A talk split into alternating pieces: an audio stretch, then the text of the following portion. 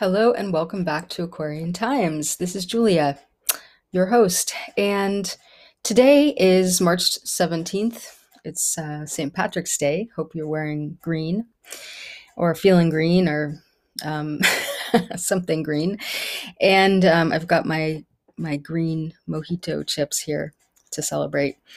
And it this is episode 28 so today I'm offering a conversation that I had with um, somatic educator and relationship uh, coach, as well as transformational guide, Padma Gordon. And she uh, just wrote a book called Being Together Practical Wisdom for Loving Yourself and Your Partner. Um, she's a she's an expert at sort of weaving the mind and the body back together and using relational tools and um, a lot of the research that she's done, which happens to fall into the category of attachment theory. So, yeah, if you are new to attachment theory, I I welcome you, and I, I, I welcome you, and I say have a seat and you know clear out the rest of the clutter in your mind because this is it really does blow blow the mind when you start to realize how basically from our you know infancy to our to being in the womb how much um, our our relational lives were have affect affect our relational lives today with the little being that we were back then the little energy being. And um, you know we grow up and we you know we become very we can become very analytical or you know just disconnected from our obviously that that small self that once existed. And but that self is operating inside of us and basically leading the way um, in our relationships and in all of our lives. And if we don't understand um, how that was formed then it and we have issues in our lives with say relationships of all kinds friendships um, romantic relationships relationships with our parents etc with our coworkers bosses etc um, we may not understand what what's going on. And so this is a wonderful conversation to give you a clue into some of the origins of of those issues. Hence, my project 21 Hidden Root Causes of Disease, which is um, what we will be covering in this interview. So, I'll let you, I'll let you just go ahead and listen to the interview now, and um, you can find Padma at um, padmagordon.com. That's correct. Um, Sorry, I'm looking that up just to make. Sorry, Padma. Yes, padmagordon.com. That's P A D M A G O R D O N. You can find her there and you can get in touch with her about working with her. And I really hope you enjoy this interview. I hope you learn a lot and feel free to reach out to me at juliabirnbaum.com um, for more information. All right, here we go into the episode. Um, Thanks, Padma, for being here. Aw, you're so welcome, Julia. I'm happy to support you. Yeah. So um, I want to have you introduce yourself, but I, um, yeah, let's have you go ahead and introduce yourself first, um, and then I'll talk a little bit about my project. Okay. So, yeah. Um, well, my name's Padma Gordon, and I am a it's transformational guide and a relationship counselor. And I also teach mindfulness. So I weave together mindfulness and embodiment with the people that I'm working with. And I'm also the author of a book called Being Together Practical Wisdom for Loving Yourself and Your Partner. Awesome. So here's your book, your brand new book. Um, um, yeah, just came out a couple months ago. So congratulations. Um, yeah, so I know you as yeah a, a coach and um, a spiritual guide, and um, so I wanted you to help me with uh, explaining uh, one two of my topics on my list of 21 Hidden Root Causes of Disease, which is the topic of my book and my project I've been working on for a few months. Mm-hmm. And um, two of the, it's 21 causes. So there's 21 points on the list, and two of them are connected. That well, they're all connected, but um, two I wanted you to talk about specifically. So mm-hmm. the first one is um, the idea of a lack of sense of self. And the second one is our inability to invest in ourselves. And I want to talk about where those come from and why they're how they're connected and some kind of personal or, you know, um, examples of how they happen in real life. So, mm-hmm. um, so first, let's do that. Let's go into the first one because I think the first one causes the second one. And um, I have my notes here, so I'm looking down. But um, yeah, so if you could talk about how, what is a lack of sense of self and how is it developed? Well, our sense of self is developed very early on basically in the first 18 months of life. And this takes us into the terrain of attachment theory. So, attachment theory, just very, attachment theory simplified, is who you are and how you experience yourself, your sense of self, how, how you form your core identity around which you organize the whole rest of your life is based on how you were tended to in the earliest years of your life by a primary caregiver. So it means that you were picked up when you cried.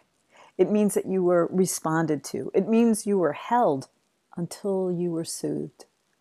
It means that these things came to you, that you received these things um, at least, and this is somewhat surprising, 30% of the time. That is really all it takes to form what is called a secure attachment. And there are four attachment styles. Um, one of them is so there's secure, securely attached, which means you got tended to. Then there's anxious, um, avoidant, and then there's disorganized, which means you you missed out a lot. I mean, do you want me to go into sort of summarize the attachment styles? Would that be useful? Um, probably because I don't think a lot of people are familiar. So maybe just a, a few sentences about each. Okay. Yeah. So, um, securely attached people had a parent who responded to them. They grew up in a family where their needs were considered, the needs of the whole group were considered. They were, um, yeah, they were they were really well taken care of and acknowledged as a uh, as an important being that existed in the family system. So, just that in a nutshell. Then you get people who have an anxious attachment style. And an anxious attachment style means that you had periodic attention, that maybe somebody was, was tending to you when you were a baby, but they were really distracted. They were distracted, they were terrified. There could be all kinds of reasons for that. There was somebody who was dangerous in the household, and so they, their nervous system was really on red alert. And so, what because what it is as a baby you're doing, and I'm bringing another piece, which is called co regulation. You're getting to um, co regulate or attune to or be held in someone else's, an adult uh, nervous system. So your nervous system regulates with their nervous system, which is so settling and so relaxing. And it actually, you're, you're, um, you're getting their mirror neurons you're, you're contacting their system and they're contacting yours in a loving way. So, anxious people who have an anxious attachment style will, um, they're just worried someone's always going to leave. There's a big fear of abandonment because somebody did leave, probably multiple zillion times in their early childhood. Yeah. So, then you have avoidant. And avoidant people, um, were also not tended to as much as they needed to be to kind of relax and come to that essential place of security, internal security, internal sense of self. And they were probably they were either smothered or they were just like really ignored. Their parents were so busy. It's it's they they just they just didn't really didn't get what they needed. Um, and those people will tend to be very like self-sufficient Right. they don't need anybody Sorry to interrupt, but I just want to clarify because you said something about being smothered, but that's not going to lead to an avoidance style, right? well sometimes it's too much and sometimes it's just not enough Okay. So they- because then because then they withdraw from the feeling of too much you're in my space they've been so invaded that then um, when they're older and they're in a relationship they can only take so much intimacy and so much connection which is why it makes it very difficult unless you don't have a lot of um, need for intimacy to be a partner of somebody who has an avoidant attachment style. Like somebody who has an avoidant attachment style would probably be really happy to have a house down the road from you and not live with you and maybe just see you, you know, for dinners or, you know, it's just they don't need as much. And in fact, they feel encroached upon, easily encroached upon. Um, then there's disorganized attachment style, which kind of has elements of um, of, of, of avoidant and anxious. And very often, people with a disorganized attachment style will have experienced um, anywhere from like moderate to severe trauma yeah. as as babies, as as very young children.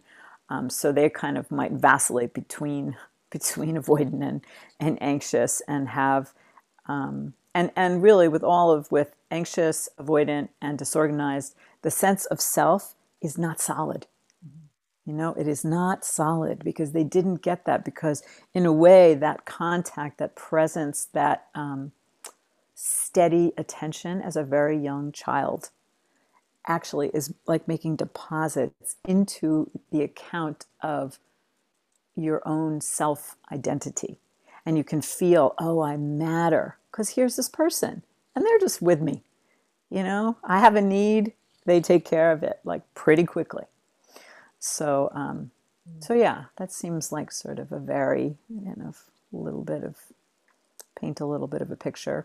If you have questions or Yeah. clarifications. I just wanted to bring in the word boundaries because Mm, that's what deve- that's what develops our energetic boundaries, right? Yeah. As, as a baby, we're just energy. So right. right. So then we either become like kind of porous or really rigid, depending on our attachment style. Correct. Mhm. Yes. Okay. Yes, and and I would say like avoidant people have pretty cl- strong boundaries usually. Now, boundaries I just want to say are very healthy to have. If you're a healthy person, you have a sense of boundary. You have a sense of what what's a yes for you and what is a no for you. There's a self-referential um, check-in place. You know, you're you can trust your inner compass, and you know when you need to have a boundary. Otherwise, you're right. I mean, there can you can just be kind of blown open, and and anxious people are are grasping. They just need more, need more, need more, and one always like check in. Are you still there? Are you still there? Are you still there? Because they didn't have that. Now, I just also don't want to romanticize um, securely attached people because they still have they still have issues. It's just that I feel like the um, the waves t- will tend to be smaller. The emotional they're they're probably more just like emotionally stable, kind of more settled in themselves than the other three. And the, and the other piece that is interesting and that I mention also in my book is you know is that depending as an adult, depending upon who you're in relationship with, your attachment style can actually change. So Yeah. there's healing that that happens throughout the life. Um, and just to, to bridge that, how you um, your attachment style, the formative elements of that get transposed onto one's adult relationships. So you're relating from that attachment style, and generally we'll pick somebody that's gonna um, that's probably going to be challenging. Most of us pick people that are are challenging until we don't. And also, P.S. All of this can be worked with when we are coming from a place of deep connection to our heart and to source, and we bring mindful awareness to the process. Totally. Beautiful. And usually that capacity develops uh, when you heal because you don't have a capacity for that kind of mindful awareness until you're less fragmented. That's right. As you're on the healing journey, it's very hard to have that kind of mindful awareness coming from a fragmented um, place yeah. of not really having a sense of who you are yeah. and where to go to contact that um, essence of self that gets formed so early on. Sure. Very deep stuff. very deep stuff. Very deep, just, very deep. Just tapped it lightly. Just barely. Yeah. So yeah, thank you for that introduction. It, it, it's a good uh, framework to set the stage for the rest of our questions here. Um, so um, I just wondered if you could, since we talked about theory, kind of, can you can you give an example, like how this shows up in a client's life or or your personal experience around lack of sense of self, in case this is like an abstract concept still for people mm-hmm. listening. Um, mm-hmm. How would it look? Um, well, I can think of um, a particular client who has had a lot of trauma. And for that person, this, uh, this gentleman, um, it's it's kind of like how do how do I want to put it? It's like when there's um, there's just nowhere for anything to like. There's nowhere for you to rest into or kind of sink your teeth into. Mm-hmm.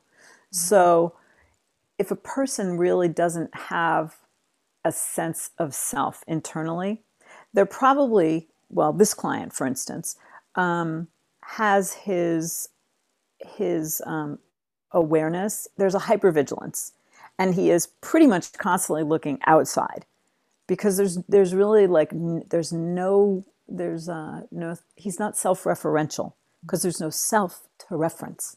So, for example, he does. Um, he's he's an artist, and people con- contract him to do various art pieces for their homes, and it's like he's doing the work.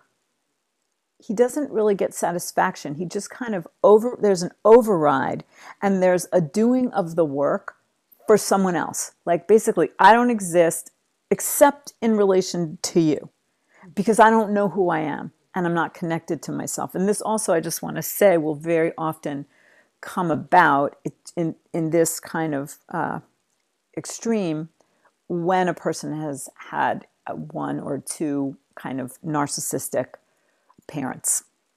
Because then that's all about you don't, you don't exist in, except in relation to me. So this he's traveled with this throughout his life. And it's very hard for him to know, well, what should I do for me? Like there's no question. So then this this element of self-care, it's not even on his radar. Because I don't there's no one like why should I take care of myself? I mean, I've worked with him over time to get him to remember to eat, to basic basic self-care, remember to eat, take a shower, um, take a walk, like really just sort of foundational self-care doesn't exist because he doesn't exist except in relation to someone else. And so we we're work, we've worked with that over time to for him to begin to have experiences of himself and to recognize and then and then also what happens is he gets very um, just he becomes very despondent sometimes mm-hmm. because then ultimately it's like why am I doing this why am I doing this I'm just on a on a hamster wheel yeah. right and there's nothing getting filled up because mm-hmm. when we have a sense of self, we do things. And so if I take myself, for example, or people around me that are relatively healthy, like I know that I'm going to exercise and eat and meditate and shower and do all these things because I, I recognize that there's someone in here that is calling for that. And it's not all about everyone on the outside world. Right. So Right. I wanted to also bring this back to since um, again my project is 21 hidden root causes of disease. So mm-hmm. then if you have this dilemma of lack of sense of self, how can it show up as how can illness be the result? Oh, it's so often as a result. So often. I mean, illness is a result, A, because you're not taking care of yourself, because you don't even, it doesn't even occur to you. And most, many people without that kind of essential sense of self will spend a ton of time in their heads. And if you're in your head, you're disconnected from your heart, you're disconnected from your body, so you won't even listen. Um, also, there's a there's a foundational um, dysregulation of the nervous system, which is running a lot of, and then so that the body becomes very stressed. And as we know, stress creates inflammation. Inflammation leads to disease. Right. Um, and so I, I really feel like this is there's I, I can see that with this particular client who is a fairly um, extreme case of of this. Um, so I, I, just think it really has to do with um, your relationship to yourself and the nervous system because also when you're in yourself, the nervous system begins to settle. And so there's a regular um, kind of balancing and coming to a sense of, of neutral, a sense of peace that is very, um, that creates a sustainable way of being in oneself, in one's body, and in relation to the world. Otherwise, we can just get panicked. We go into the mind, and there's there can be a lot of fear and a lot of overdrive and a lot of scrambling. And that I think, when you were mentioning the fragmentation, it's it's very fragmenting to live solely in this upper corridor of our, um, you know, of ourselves, which is this the mind. Right. Especially when it's not a safe place to be.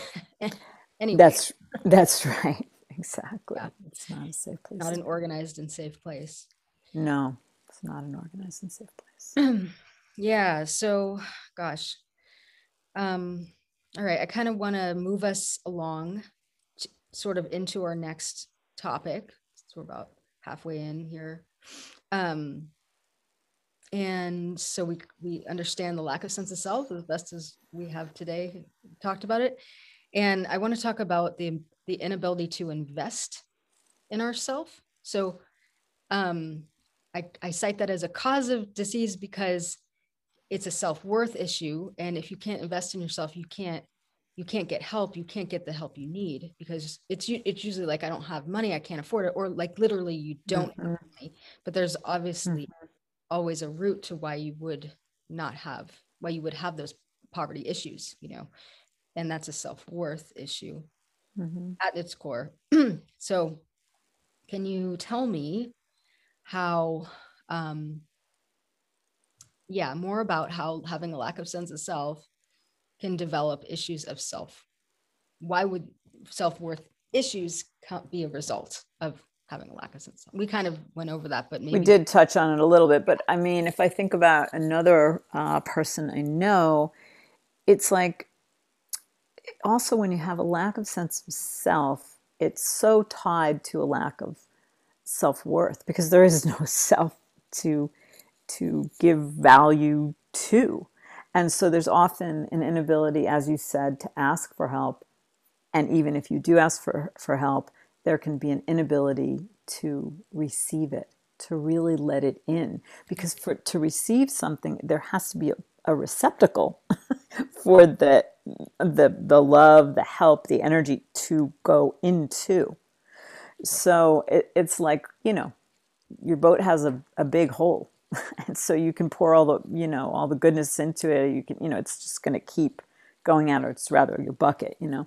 So um, and I'm thinking of, of someone else I know who um, it's it. I feel like lack of self worth, also a lack of self leads to lack of self worth, leads to lack of ability to follow through. I can't follow through mm-hmm. because because I, I I'll just go full steam.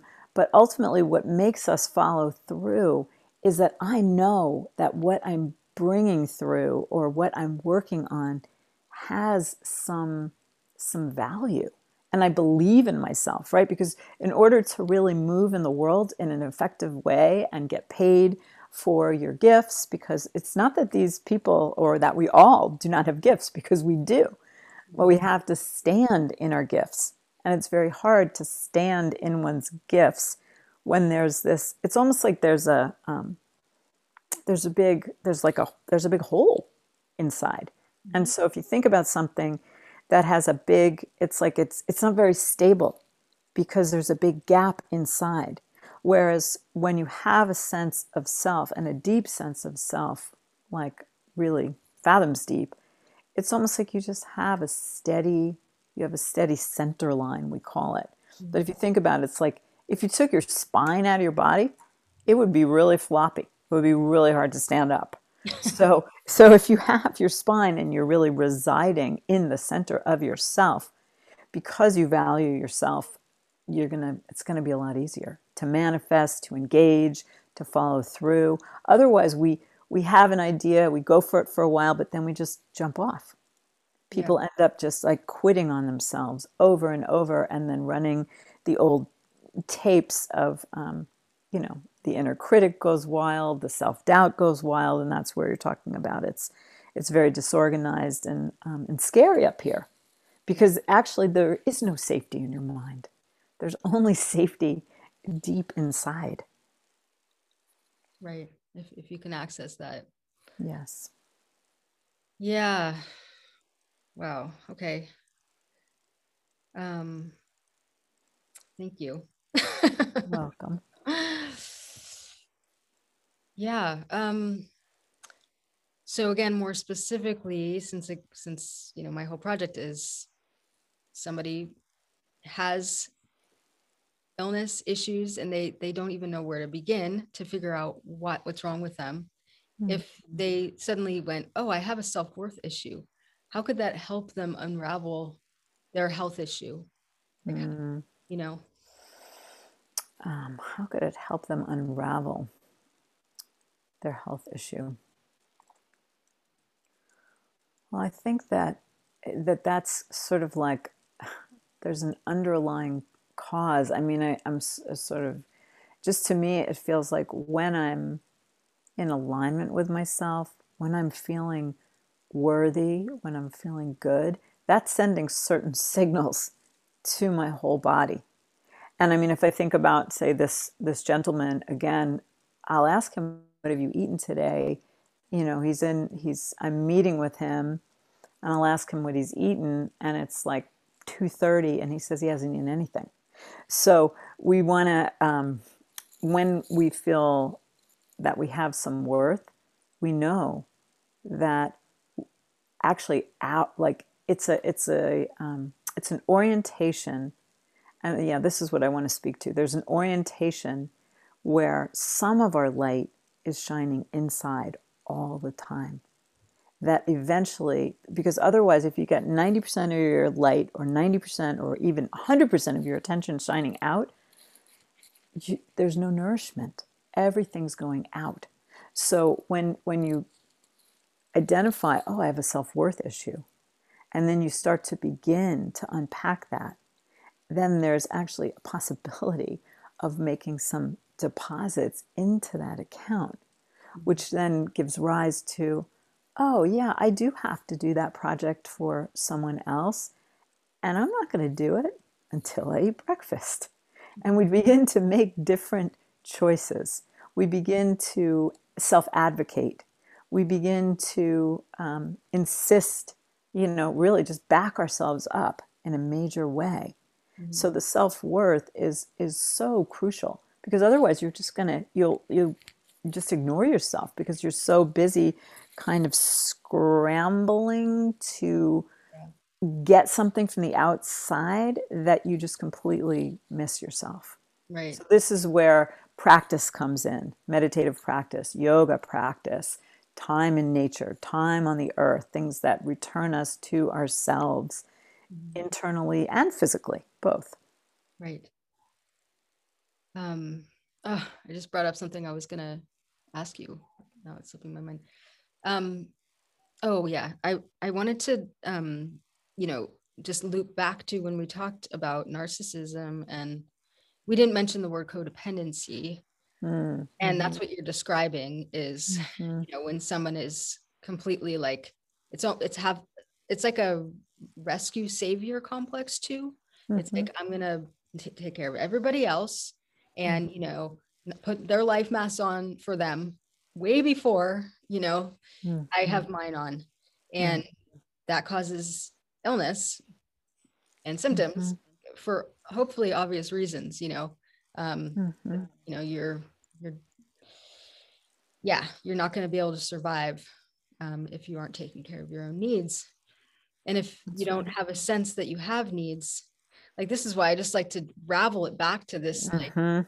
oh my Yes. gosh how important discovering this is So important. yeah because until you do i mean you could be halfway through your life or i don't know how how old is your client this artist Uh, this artist is, I, he's 60. yeah 60 years Mhm. old and not have a clue Yep. have needs That's right. You have to really land in that you have needs and then prioritize your own needs and prioritize your own needs. Um, yeah prioritizing your own needs is not selfish. I just want to say that. It's really important to recognize that yep it's not selfish, it's self loving. And actually, when you prioritize your own need, when you put your own air mask on first, then you can actually attend to others. right And, and if you ignore yourself, you know, your body's going to take the hit. Your body's going to take the hit. Your mind's going to take the hit. Your heart's going to take the hit.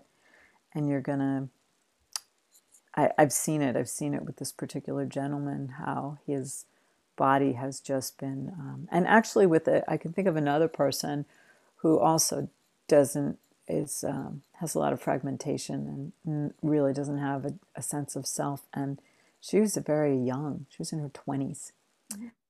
And she was having these uh, just innumerable um, physical issues yeah because she wasn't really on board to take care of herself. Because if you don't have a sense of yourself, a sense of self love, a sense of self worth, everything else is going to go sideways. You're just not really going to be, nothing's, you, you won't be able to stick, to sustain a life. And you'll be kind of constantly scrambling and then like coming up for air and then collapsing and, um, and getting sick, most likely, as you're pointing to. yeah yeah and of course we're talking about um you know whole body sick not just physical issues how, how the physical and the mental and the emotional and the spiritual is Yes. all causing um, the manifestation of um, poor health and symptoms and inability to function or be optimal or hmm yeah Yeah. Oftentimes, inability to really function, except at a really basic level. And and also, I want to say that that when we don't have a sense of self, it also makes it incredibly hard to have relationships, and real like intimate relationships, or even friendships sometimes, but definitely intimate relationships, because you will then end up attracting people who are not healthy, and will not actually be able to um, meet you in a loving way. So that'll then um, kind of reignite a codependent cycle in relationship as an adult, which very often happens. right and what i would say is that confuses people further down the rabbit hole what's wrong outside of me because it seems like your life is falling apart so it must be your partner or it must be something else that's causing this problem you know um yeah i mean i, I i've been very um you know as a middle-aged person now myself you know noticing that that's that's what happens is later in life if if these are things aren't healed then the families get developed with these issues that create the kids with the same issues That's right. right i mean we just keep passing it forward Exactly. We're just repeating dysfunctional patterns. And so when you show up and you you somehow through grace are able to realize that you you are worthy, at least you have a glimpse of that. You get a taste of that, and then you get support for um, growing into that and trusting that. Then there is a chance. I mean, with this gentleman, even even though it's his life is is really a struggle, me as someone who's known him for a good amount of time i'm still holding that he that he is healing. That's beautiful. You know that seeing seeing people oh, thank you, seeing people in their wholeness, and Mhm. knowing that it's possible. It's possible for anybody, no matter how you know wounded or how much was missed. And I also want to say that you can heal this. You don't need to do it with your parents or with your caregiver. It's great if you can, but most often you can't. They, Yeah. they weren't able to earlier on. They're probably not able to do it now unless they've had some massive um, transformation, which they may have. And you can you can do this work with a skilled practitioner, and you also can heal in a healthy, committed relationship, adult. I want to say monogamous relationship for for safety and Sure. security. Atta- um, you know, having that healing those attachment wounds is is possible.